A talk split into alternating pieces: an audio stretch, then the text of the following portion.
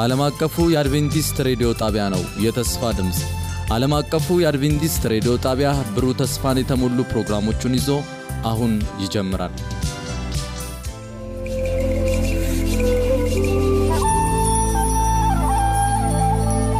ሼህ ዘካርያስ ጅብሪል አለቃ ነዋየ ክርስቶስ ከእስልምና ወደ ክርስትና በጥሩነህ ወልደ ሥላሴ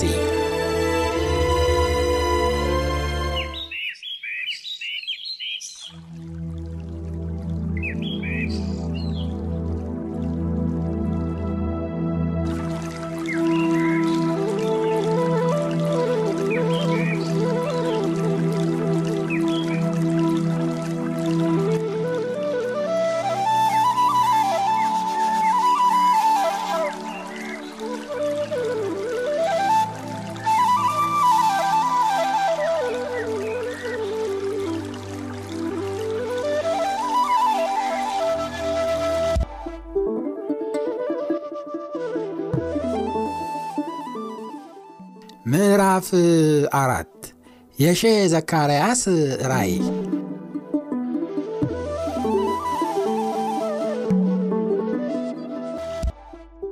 አፄ ዮሐንስ በ1870 ዓመተ ምህረት ያወጁት የሃይማኖት አዋጅ አፄ ቴዎድሮስ በ1847 ዓመተ ምህረት ካወጁት የተለየ ነበር። የአፄ ቴዎድሮስ ለስለስ ያለ ዓላማውም በሁለት የተከፈለ ነበረ። አዋጁ አንድ ሲሆን የአዋጁ ትርጉም ግን ለንጉሡና ለካህኑ የተለያየ ጽንሰ ሐሳብን ያረገዘ ነበረ። የአቡኑን ሐሳብ ንጉሡ ሲያስፈጽሙላቸው፣ የንጉሡ ሐሳብ ግን ከወረቀት ላይ እንደዋለ ቀረ እንጂ በተግባር ላይ አልዋለም። የአፄ ዮሐንስ አዋጅ ግን እጅግ የመረረና የከረረ ነገር ከውስጡ ነበረበት። ይህም አዋጅ የወረቀት ነብር ብቻ ሳይሆን በተግባር ላይ የተተረጎመ ጉጠት ነበር። አቶ ተክለ ጻዲቅ መኩሪያ ከአፄ ቴዎድሮስ እስከ ቀዳማዊ ኃይለ ሥላሴ በተባለው መጽሐፋቸው በገጽ 64 ላይ እንዲህ ጽፈዋል። የፕሮቴስታንቶችና የካቶሊኮችን ሃይማኖት ይሰብኩ የነበሩትን ሕዝቤ በሃይማኖት እርስ በርሱ ሲለያይ በማናቸውም ነገር የተለያየ ይሆናል ሲሉ ሚስዮናውያኑን ሁሉ ከኢትዮጵያ እንዲወጡ ከሸዋም አባ ማትያስን አስመጥተው አንድነት ሰበሰቧቸው። ወዲያውም የቆሙትን ሚስዮናውያን ምን ልታደርጉ ወደ ኢትዮጵያ መጣችሁ ብለው ጠየቋቸው። እነርሱም ወንጌልን ልንሰብክ ነው ብለው መለሱ። ንጉሡም ወንጌል አንድ ነው፣ እግዚአብሔርም አንድ ነው። እኔም ሕዝቤን ለመስበክ የሚበቁ ጳጳሳትና ቀሳውስት አሉኝ። ለማን ለመስበክ ትፈልጋላችሁ? አሏቸው። እነርሱም በዚያ አገር ላሉ አይሁድና እስላሞች ብለው መለሱላቸው። ንጉሡም ወደ ኢትዮጵያ ስትመጡ ኢየሩሳሌምን የአይሁድን አገር፣ ግብፅንና ሊቢያን የእስላሞች አገር እንደምን ዘላችሁ ወዲህ መጣችሁ? አሁንም እኔ የሀገሬን ሕዝብ የእጅ ሥራና ጥበብን የሚያስተምሩ ስጋጃ ሰሪዎች፣ አናጢዎችና ነጋዴዎች፣ ብረት ሰሪዎች የሆኑትን እቀበላለሁ እንጂ እናንተን አልፈልግምና አገሬን ልቀቁልኝ ብለው ገሚሶቹን በመተማ ገሚሶቹን በምጽዋ ሰደዷቸው ይላሉ። ይህ የሚስዮናውያኑ ዕጣ ፈንታ ሲሆን የአገር ተወላጅ የሆኑት እስላሞች ደግሞ ለአዋጁ መልስ የሰጡት በሦስት የተለያዩ መንገዶች ነበር። የፈራ የፈራው እየቀረበ ክርስትና ተነስቶ ቀን ቀን እግዚአብሔር ይመስገን፣ ሌሊት ሌሊት አላህ አምዱላሂ እያለ ተቀመጠ። ሁለተኛው ክፍል ደግሞ ምንም እንኳን ሃይማኖታችንን በአዋጅ ተገደን አንለውጥም በማለት አገሩን ጥሎ ወደ ጎረቤት አገሮች ተሰደደ። ቀደም ሲል እንደተጠቀሰው ይህ ክፍል ነበረ ከንጉሥ ጠላቶች ከድርቡሾች ጋር በመመሳጠርና በመተባበር በሕይወት የተበቀላቸው። ሦስተኛው ክፍል የንጉሡ መስለኔዎች ሊደርሱበት በማይችሉት የተፈጥሮ ምሽግ እየተጠጋ ድምፁን አጥፍቶ በድብቅ አምላኩን እየለመነ የተሻለ ጊዜ ይመጣ ይሆናል በማለት ጊዜውን ይጠብቅ ነበር። ግን ነገሩ ቀን ይመጣል ብዬ ብጠብቅ ብጠብቅ እንኳን ቀን ሊመጣ ጨለማ ነው ጥቅጥቅ እንደተባለው ሆኖ ከአስር ዓመታት በላይ አስቆጠረ።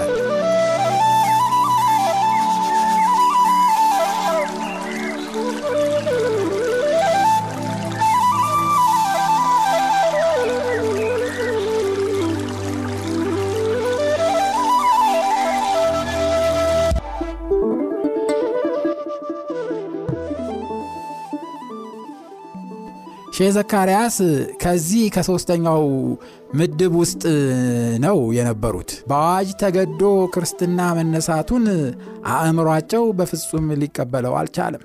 አገር ጥሎ ጓዝ ጠቅልሎ መሰደዱንም ከመጀመሪያው የተሻለ አማራጭ መስሎ አልታያቸውም።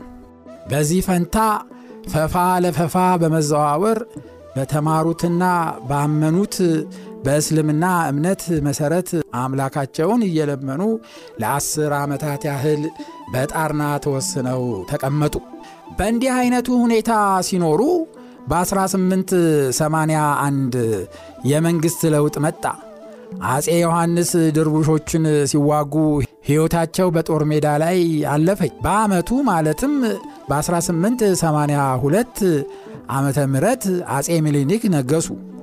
አፄ ሚኒሊክ ስለ እስላሞች የነበራቸው አስተያየት የታሪካቸው ጸሐፊ ጸሐፊ ትእዛዝ ገብረ ሥላሴ ወልደ አረጋይ በጻፉት ታሪክ ዘመን ዘዳግማዊ ሚኒሊክ ንጉሠ ነገሥት ዘኢትዮጵያ በተባለው መጽሐፍ በገጽ 69 ላይ እንዲህ ገልጸውታል። በዚህም ጊዜ በኢማሙ መሐመድ አሊ አዳራሽ ሊገኙ ግብር እንዲያዘጋጁ አዘው ነበረ። ደጃዝማች ከደጃዝማቹ፣ ፊት አውራሪ ከፊት አውራሪው፣ ቀኝ አዝማች ከቀኝ አዝማቹ ሁሉም በየቤቱ ይመራብህ ነውና ደግስ አሉት። መኮንኖቹም እንደታዘዙት አዘጋጁ። ንጉሡም ለመኮንኖቻቸው እንዲህ አሉ። የወሎ ሰው ዛሬ እስላም ስለሆነ ቢሆን እስከ ዓመት ባይሆን እስከ ሁለት ዓመት በጥምቀት በቁርባን የሚተባበሩን ወንድሞቻችን ናቸው። እግዚአብሔር አሁን የሰጠንን ዓለም አብረውን የሚገዙ ኋላም በእርሱ ቸርነት መንግሥተ ሰማያትን አብረውን የሚገቡ ናቸውና አትጥሉብኝ። እናንተ ሰንጋውን ፍሪዳውን እያቀረባችሁ ስጧቸው፣ እነሱ እያረዱ ይብሉ። የወሎን ሰው በትሕትናና በፍቅር እየሳብሁ አሁን ለዚህ ዓለም ግዛት ኋላም በክርስቶስ ቸርነት ለመንግሥተ ሰማያት ለማብቃት ነው እንጂ ለመዝረፍ ለማጥፋት አልመጣሁም። አሁንም ልጆቼ፣ ወዳጆቼ ከቤታችን እስላም ገባበት ብላችሁ አትጸየፉ። ደግሞስ አልሰማችሁምን? ለበጎ አበቃዋለሁ ሲል ጌታችን ኢየሱስ ክርስቶስ ለበጎ ነገር ከፈሪሳዊ ቤት ገብቶ ያደረገውን ሐዋርያው ቅዱስ ጳውሎስ አሕዛብን ሲያስተምር ወገናቸው መስሎ ሳይታመም ታሞ ያለውን እኔም ዘወትር ሐሳቤ በጎ ነገር ነውና አትክፉ፣ ሳሳድጋችሁ ስሾማችሁና ስሰጣችሁ አላሳፈርኳችሁምና እናንተም ለእኔ እንግዳዬን መሸኘት አታሳፍሩኝ ብለው መክረው አዘዙ። ይህ አስተሳሰባቸው ከእርሳቸው በፊት ከነበሩት ነገሥታት አስተሳሰብ ለየት ያለ ነው። ሰውን በአዋጅ አስገድዶ ሃይማኖቱን እንዲጥልና የሌላውን እምነት እንዲያንጠለጥል የሚያደርግ ሐሳብ የለበትም። ምናልባትም ይህ አስተያየት እስካሁን ድረስ በሀገራቸው ውስጥ አንገታቸውን ደፍተው በያልባሌ ቦታዎች አምላካቸውን ሲያመልኩ ለነበሩ እስላሞች የተስፋ ጭላንጭል ሳያሳያቸው አልቀረም። ከብላታ ኪዳነ ማርያም ጋር በተደረገው ፍልሚያ ምንም ድሉ የእርሳቸው ቢሆንም ሼህ ዘካርያስ ከ1870 አንስተው ለሚቀጥሉት አስር ዓመታት በጣርና ተደብቀው ቀን ሲቆጥሩ ቆይተዋል። ቤተሰባቸውን ለማስተዳደር ሲሉ ቀደም ሲል የነበራቸውን የእስልምናውን እምነት የማስፋፋት ሥራ ትተው በግብርናና በንግድ ሥራ ተሰማርተው ነበረ። ለተወሰነ ጊዜ ከሰው ተደብቆ መኖር ይቻላል። ከእግዚአብሔር መደበቅ ግን ፈጽሞ የማይቻል ጉዳይ ነው። ሰውም ራሱን ከራሱ መደበቅ ስለማይችል የራስ ወቀሳና ዳኝነት፣ የእግዚአብሔር መንፈስ ጉስጓሴ ሲታከልበት ሰውየው የሚያምንበትንና ከአምላክ ዘንድ የተቀበለውን ሥራ ካልሰራ በስተቀረ የአእምሮ ሰላም ለማግኘት አይችልም። እንዲህ ያለ ሕይወት የሚኖር ሰው መኖር ትርጉም የሌለው ውሃ ቅዳ ውሃ መልስ ሊሆንበት ይችላል። ለሼ ዘካርያስ እነዚህ አስር ዓመታት እንደዚህ ነበር የሆነባቸው። ሰው የሃይማኖትን መልኳን ለመከለል ይችል ይሆናል። ኃይሏን ግን በፍጹም ለመከለል ስለማይችል ሼሁ የእምነታቸውን ኃይሏን ሳይተዉ ነበር እነዚህን ዘመናት ያሳለፏቸው። አሁን ግን የአስተዳደር ብቻ ሳይሆን የአስተሳሰብም ለውጥ ከመንግሥት በኩል ፍንጭ ስላሳየ በሼ ዘካርያስ አእምሮ ውስጥ አሁን ያለው ትልቅ ጥያቄ ጳውሎስ በደማስቆ መንገድ ላይ ጌታ በተገለጠለት ጊዜ የጠየቀው ጥያቄ ነበር። ጌታ ሆይ ምን ትሻለ አደርገው ዘንድ? ይህ ጥያቄ መልስ ማግኘት የሚገባው ጥያቄ ነበረ። መልሱም ከአምላክ ዘንድ ብቻ ነው የሚመጣው። ጌታም ለምኑ ይሰጣችኋል፣ እሹ ታገኛላችሁ፣ ደጅ ምቱ ይከፈትላችሁማል። የለመነ ሁሉ ይወስዳል፣ የፈለገም ያገኛል፣ ደጅም ለመታ ይከፈትለታል ብሏል። ይህን ሼህ ዘካርያስ በሙሉ ልባቸው ያምኑ ነበረ። ይህን በማመን ከሰው ተለይተው ከአምላካቸው ጋር ብቻ የሚገናኙበት አንዲት የድንጋይ ካብ ቤት ስፋቷ ሦስት ክንድ በሦስት ክንድ የሆነች ወይም አንድ ሜትር ተኩል በአንድ ሜትር ተኩል የምትሆን ቤተ መስጊድ አሰርተው በዛች ቤት ውስጥ አዘውትረው ከፈጣሪያቸው ጋር ልባዊ ግንኙነት ያደርሱ ነበር። አንዳንድ ጊዜም አንድ ሳምንት ሙሉ ሱባኤ በመግባት ሌላውን ስራቸውን ትተው ከሰው ተለይተው ከፈጣሪያቸው ጋር ብቻ ለብቻ ለመነጋገር ችግራቸውን በፊቱ በማፍሰስ ያወያዩት ነበረ። የነበራቸውን የመንፈስ ጭንቀት በጌታ ፊት በማፍሰስ ጭንቀታቸውን እንዲቀበልላቸው የጌተ ሰማኒን ጸሎት ይጸልዩ ነበር። ቀደም ሲል የነበራቸው እምነትና ፍላጎት የእስልምናውን እምነት በየቦታው እየተዘዋወሩ ማስፋፋት እንጂ በአንዲት መንደር ተወስነው አርሰውና ነግደው ለማደር አልነበረም። እርሳቸው ይህንን ለማድረግ ሙሉ እሳቸው ይህንን ለማድረግ ሙሉ ልባቸው ፈቃደኛ ሆኖ ሳለ ለምን እግዚአብሔር ይህንን የመሰለ የሃይማኖት ስደት እንደፈቀደ ለምን ላገልግልህ ብለው ሲለምኑት የአገልግሎት መንገዱን እንደዘጋባቸው ለማስተዋል ስላቃታቸው በየጊዜው ለምን እያሉ የልባቸውን ሸክም ወደ አምላካቸው ፊት ለማቅረብ አልቦዘኑም። ከዕለታት አንድ ቀን ራሳቸው እንደተናገሩት አፄ ምኒልክ በነገሱ በሦስተኛው ዓመትና በረመዳን ወር አስቀድመው ሲያደርጉት እንደነበረው ሌላውን ስራቸውን ትተው ከሰው ተለይተው በዛች ትንሽ መስገጃቸው ጦሪቃ ወይም ሱባኤ ገብተው ነበረ። በጦሪቃውም ጊዜ በመደጋገም በአረብኛ የሚጸልዩት ጸሎት ነበረ። ጸሎቱም እንዲህ የሚል ነበር። ምስጋና ለዚህ ጌታ ይገባል፣ ዙፋኑን በሰማይ ላደረገው ታላቅነቱን፣ ክብሩን፣ ምስጋናውን ፍቅሩን ዓለማትን በመፍጠር በመላእክት ፊት ለገለጸው።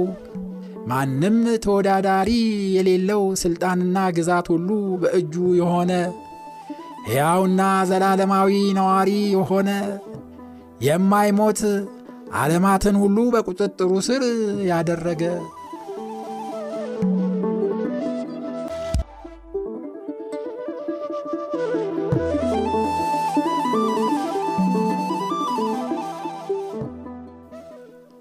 እያሉ እነዚህን ቃላት በመደጋገም ይጸልዩ ነበረ። እነዚህን ቃላት አለቃ ሞት ባይኖር በአረብኛ ከነገሩኝ በኋላ ነበረ ወደ አማርኛ የተረጎሙልኝ። ታዲያ ቀጠል አደረጉና በአረብኛው በጣም ልብን ይነካል አሉ። ይህንን ጸሎት በሚጸልዩበት ጊዜ በድንገት የነበሩበት ክፍል በልዩ ሁኔታ ተሞላች። ነገሩ ሁሉ እንግዳ ሆነባቸው። ቀጥሎም የሆነውን ነገር እንደሚከተለው አድርገው ገልጸውታል። እነሆ በራእይ አይ ነበርሁ አንድ ሰው ከፀሐይ መውጫ ሲመጣ፣ ይህ ሰው ቁመቱ የረዘመ መልኩ በጣም የተዋበ ጸጉሩ የተሠራ መልኩና ደምግባቱን ይህን ይመስላል ብዬ ልገልጸው የማልችል ነበር። ወደ እኔም ቀረበና እንዲህ ሲል ተናገረኝ። አንተ ዘካርያስ የእግዚአብሔር ባሪያ ወደ እኔ ቅረብ። እግዚአብሔር እንዲህ አለኝ፣ እግዚአብሔር ወደ አንተ ላከኝ ኢልምን ወይም ትርጉምን ለማስተዋል እንድትችል ማስተዋልንም እንድታገኝ አልኩትም። እሺ። ቢያን ጊዜ በራሴ ላይ እፍ አለብኝ፣ ስሜቱ እስተ እግሬ ድረስ እስኪደርስ። ከዚያ ቀደም ቁራንን ንባቡን እንጂ ትርጉሙን ከቶ አላውቀውም ነበር። እንዲያው ያለማስተዋል እቀራዋለሁ ወይም አነበው ነበር። ያን ጊዜ ግን ንባብና ትርጉሙ እጅግ በጣም ተገለጠልኝ። ይህንን ራእይ ካዩ በኋላ ምን ያህል ጊዜ ቆይቶ እንደሆነ አልገለጹትም እንጂ ሌላ ሁለተኛ ራእይ በዚሁ ዓመት አይተዋል። ሁለተኛውንም ራእይ እንዲህ ሲሉ ይገልጹታል። ደግሞም ሁለተኛ ራእይ አይ ነበርሁ።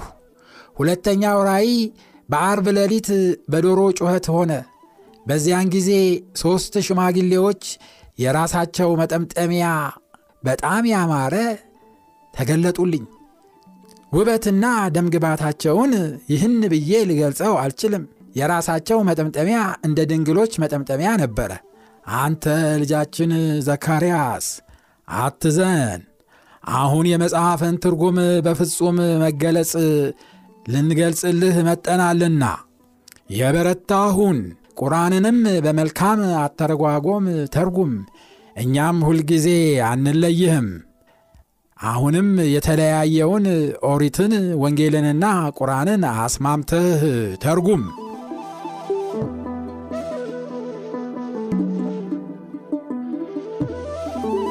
ከዚህ በኋላ ሦስቱ ሽማግሌዎች አንድ አካል ሆነው ወደ ሰማይ ሲወጡ አየሁኝ። አተኩሬም ስመለከት ፈጽመው አንድ አካል ይመስሉ ነበር። እንዲያውም አጽንቼ ስመለከት ዳመና መጣ።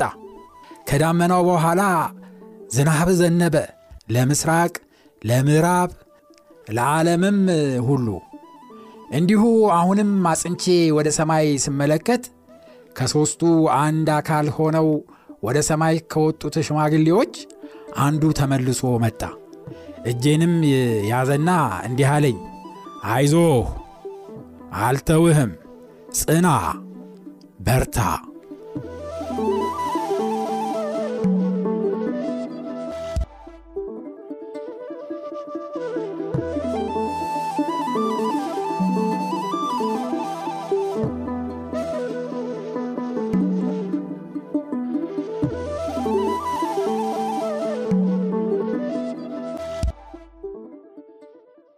ያየሁት ብዙ ነበረ፣ ግን ይህ ለሚመለከተው ለሚመረምረውና ለሚያስተውለው በቂ መመሪያ ነው። ራእዩም ከእግዚአብሔር ለመሆኑ የተረጋገጠ ነው። ያ ሦስተኛው አካል ሁለቱ ወደ ሰማይ ሲሄዱ ተመልሶ መጥቶ አይዞህ አልተውህም ያላቸው ሁል ጊዜም ባጠገባቸው ይቆም እንደነበረ አረጋግጠው ይናገራሉ። ከዚህ በኋላ ለሚፈጽሙት ቁም ነገር ሁሉ ለእያንዳንዷ ለሚከተሏት እርምጃና ውሳኔ መመሪያውን የሚሰጣቸው እርሱ ነበር። ነቢዩ ዳንኤል በምዕራፍ 10 ቁጥር 7 እስከ 10 እንዲህ ጽፏል። እኔም ዳንኤል ለብቻዬ ራዩን አየው፣ ከእኔም ጋራም የነበሩ ሰዎች ራዩን አላዩም። ነገር ግን ጽኑ ፍርሃት ወደቀባቸው፣ ለመሸሸግም ሸሹ። እኔም ብቻዬን ቀረው። ይህችንም ታላቅ ራእይ አየው፣ ኃይልም አልቀረችልኝም። ደም ግባቴም ለጥፋት ተለወጠብኝ፣ ኃይልም አልነበረኝም። የነገሩን ድምፅ ሰማሁ። እኔም የነገሩን ድምፅ በሰማሁ ጊዜ አእምሮዬ ጠፍቶ በፊቴ ወደ ምድር ወደቅሁ። እነሆ እጅም ዳሰሰችኝ፣ በሚንቀጠቀጥም ጉልበቴና በእጄ አቆመችኝ። ነቢዩ ሕዝቅኤልም በምዕራፍ 1 ቁጥር 28 ላይ ዳንኤል ካነበበው ሐሳብ ጋር አብሮ የሚሄድ ድርጊት ጽፏል። እንደ ቀስተ ደመና ምሳሌ በዝናብ ቀን በደመና እንደሚኖር የጸዳሉ መልክ እንዲህ ነበረ። በዙሪያውም የእግዚአብሔር ክብር ምሳሌ ራእይ ይህ ነበረ። አየሁም፣ በፊቴም ወደቅሁ፣ በምድር ላይ የሚናገረኝንም ቃል ሰማው። ባለ ራእዩ ዮሐንስ ለጌታ እየመሰከረ ባለሥልጣኖችን አስቸገረ። ዝም በል ቢሉትም ዝም ለማለት አልችልም። የሰውን ከመስማት ይልቅ እግዚአብሔርን መስማትና መታዘዝ ይበልጥብኛል እያለ ስላስቸገራቸው የእውነት ጠላቶች በአንዲት ጳጥሞስ በምትባል ብቸኝነት በሚያጠቃት ደሴት አገዙት። በዚያች ደሴት በሽምግልና ዘመኑ ከሰው ተለይቶ በሚኖርበት ጊዜ ወዳጁ ጌታ ኢየሱስ መጣለት። በተገናኙ ጊዜ ምን እንደተፈጸመበት በምዕራፍ 1 በቁጥር 17 ላይ ጽፎታል። ባየሁትም ጊዜ በእግሩ ስር ወደቅኩ እንደ ሞተ። በኋላይም ቀኝ እጁን ጫነብኝ፣ እንዲህም ሲል አትፍራ፣ እኔ ነኝ የፊተኛውና የኋለኛውም። ሌሎችም ነቢያት አሉ ልክ ከዚህ ላይ የጠቀሱት እንደደረሰባቸው የመሰለ ክስተት የተፈጸመባቸው እግዚአብሔርን በራእይ ባዩት ጊዜ ጉልበታቸው፣ ኃይላቸው ከእነርሱ ተሟጦ ይሄድ ነበረ። ዳንኤልም እስከ መታመም የደረሰበት ጊዜ ነበረ። ዮሐንስም እንደ ሞተ ሰው መሆኑን ይናገራል። ከአምላክ ዘንድ ራእይ ለማየት እድሉን ያገኙ ሁሉ የሚደርስባቸው የመጀመሪያ ምልክት የሥጋ ኃይላቸው ከእነርሱ ፈጽሞ መወሰድ ነው። የዚህን ምክንያት ለመዘርዘር ባይቻልም መዘርዘርም የለበትም። ድርጊቱ ግን ሰውየው ከእግዚአብሔር ጋር ለመገናኘቱ አንዱ ምልክት መሆኑ ነው። እንደነዚህ የድሮ ነቢያት ሼህ ዘካርያስም አይዞ አልተውህም ካላቸው አካል ጋር ውይይት ካደረጉ በኋላ ኃይላቸው ሙልጭ ብሎ ከእርሳቸው ይወሰድ እንደነበር ቀጥሎም የሰማይ አምላክ ዳንኤልን፣ ዮሐንስን በእጁ ያስነሳቸው እንደነበረ እርሳቸውንም ብርታቱን ሰጥቶ ለተጠሩበት ሥራ መልሶ በጉልበታቸው ያቆማቸው እንደነበረ ይናገራሉ። እግዚአብሔር ለተለያዩ ሰዎች በተለያዩ ወቅቶች በመንፈስ ቅዱስ አማካኝነት በሕልም በራእይ ወይም በቃሉ አማካኝነት መልእክቶችን ሰጥቷል ይሰጣልም። መልእክቱን በሚሰጣቸው ጊዜ አንዳንዶቹ እሺ በማለት የሰጣቸውን መልእክት ሲፈጽሙ፣ ሌሎቹ ደግሞ የተለያየ ምክንያቶችን በመስጠት ለተጠሩበት ሥራ አፍራሽ መልስን ይሰጣሉ። ሼህ ዘካርያ ግን የተሰጣቸውን ኃላፊነት እንዴት ነበር የተቀበሉት? ከነገሥታቱ ጋር ተዋግቻለሁ፣ ሸሽቼ ተደብቄ ለማምለጥ ችያለሁ። ከአንተ ፊትና ከአንተ ትእዛዝ ሸሽቼ ወዴት ይሄዳለሁ? የሰጠኸኝን ሥራ ተቀብያለሁ፣ በምታስችለኝ በአንተ ሁሉን እችላለሁ በሚል አዎንታዊ መንፈስ ነበር የተቀበሉት።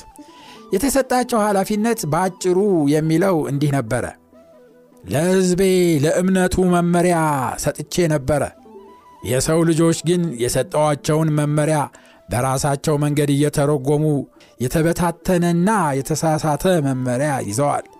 በዚህ አዝኛለሁና አንተን የጠራሁህ እነዚህን የተለያየ የእምነት መመሪያዎች በትክክል እየተረጎምክ እንድታዋህዳቸው፣ የተሳሳቱት ከስህተታቸው እንዲታረሙ፣ የተበተኑት እንዲሰበሰቡ፣ ያላመኑት እንዲያምኑ ያልዳኑትም እንዲድኑ የሚል ነበር። ይህ ቀላል ሥራ አይደለም። እንዲያውም በጣም ከባድ ኃላፊነት ነበር የተሰጣቸው። ለምሳሌ እስላሞች የሚቀበሉት ቁርአንን እንጂ መጽሐፍ ቅዱስን አይደለም። አይሁዶች የሚያምኑትና የሚቀበሉት ብሉይ ኪዳንን እንጂ አዲስ ኪዳንን አይደለም። ያውም የበለጠ ቦታ የሚሰጡት ለአምስቱ የሙሴ መጽሐፍት እንጂ ሌሎችን ምንም ያህል አያተኩሩባቸውም። ክርስቲያኖች ደግሞ መጽሐፍ ቅዱስን አምነው ሲቀበሉ አንዳንዶቹ የአዋድን መጽሐፍት ካልጨመሩበት ደስ አይላቸውም።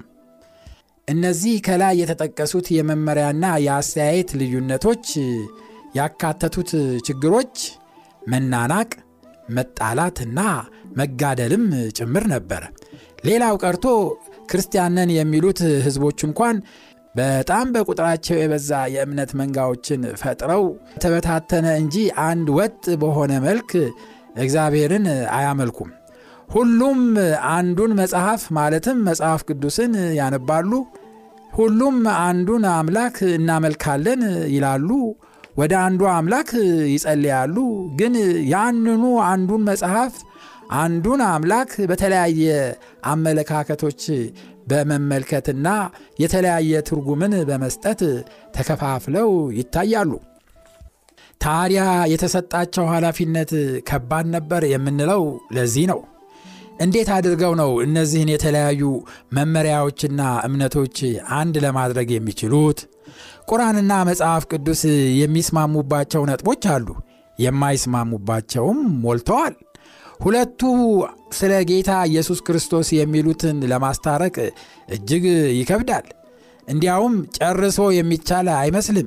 ለሼ ዘካርያ የተሰጣቸው ሥራ በእነዚህ መጽሐፍት ውስጥ የሚስማሙትን ለቅመህ አውጥተህ አዋህደህ አስተምር፣ የማይዋሃዱትንም መርምረህ አውጥተህ ጣል ነው። እንደገና ከባድ ኃላፊነት። ነገር ግን ከኃላፊነቶቻቸው እንዳይሸሹ የሚያደርጋቸው ሁለት ምክንያቶች ነበሩ። አንደኛው ያ ሦስተኛው አካል ተመልሶ መጥቶ በርታ አልተውህም ያለው ተስፋ እምነታቸውን አጠናክሮላቸዋል። ችግር በገጠማቸው ጊዜ ሁሉ ከእርሱ ጋር በመወያየት ነበር ችግራቸውን ሊፈቱ የቻሉት። ስለዚህ ነበረ እንደ ጳውሎስ ሁሉን እችላለሁ በክርስቶስ በሚያስችለኝ በማለት ወደ ሥራው የገቡት። ሌላው ያበረታቸው ኃይል ራእዩን በተቀበሉ ጊዜ ያዩት ከምስራቅ ጀምሮ እስከ ምዕራብ በኋላም ዓለምን ያጥለቀለቀው ዝናብ ነበረ። በእርሳቸው አተረጓጎም ያ ዝናብ ወንጌል ነው። በመንፈስ ቅዱስ አማካኝነት በተሰበከ ጊዜ መላውን ዓለም ያጥለቀለቀው። ይህ ማለት የሚጀምሩት የወንጌል ሥራ ከኢትዮጵያ አልፎ ለዓለም የሚትረፈረፍ ስለሆነ በሙሉ ኃይላቸው፣ በሙሉ ነፍሳቸው፣ በሙሉ ብርታታቸው ለ27 ዓመታት ደከመኝ ሰለቸኝ ሳይሉ በታማኝነት ጌታቸውን ያገለገሉት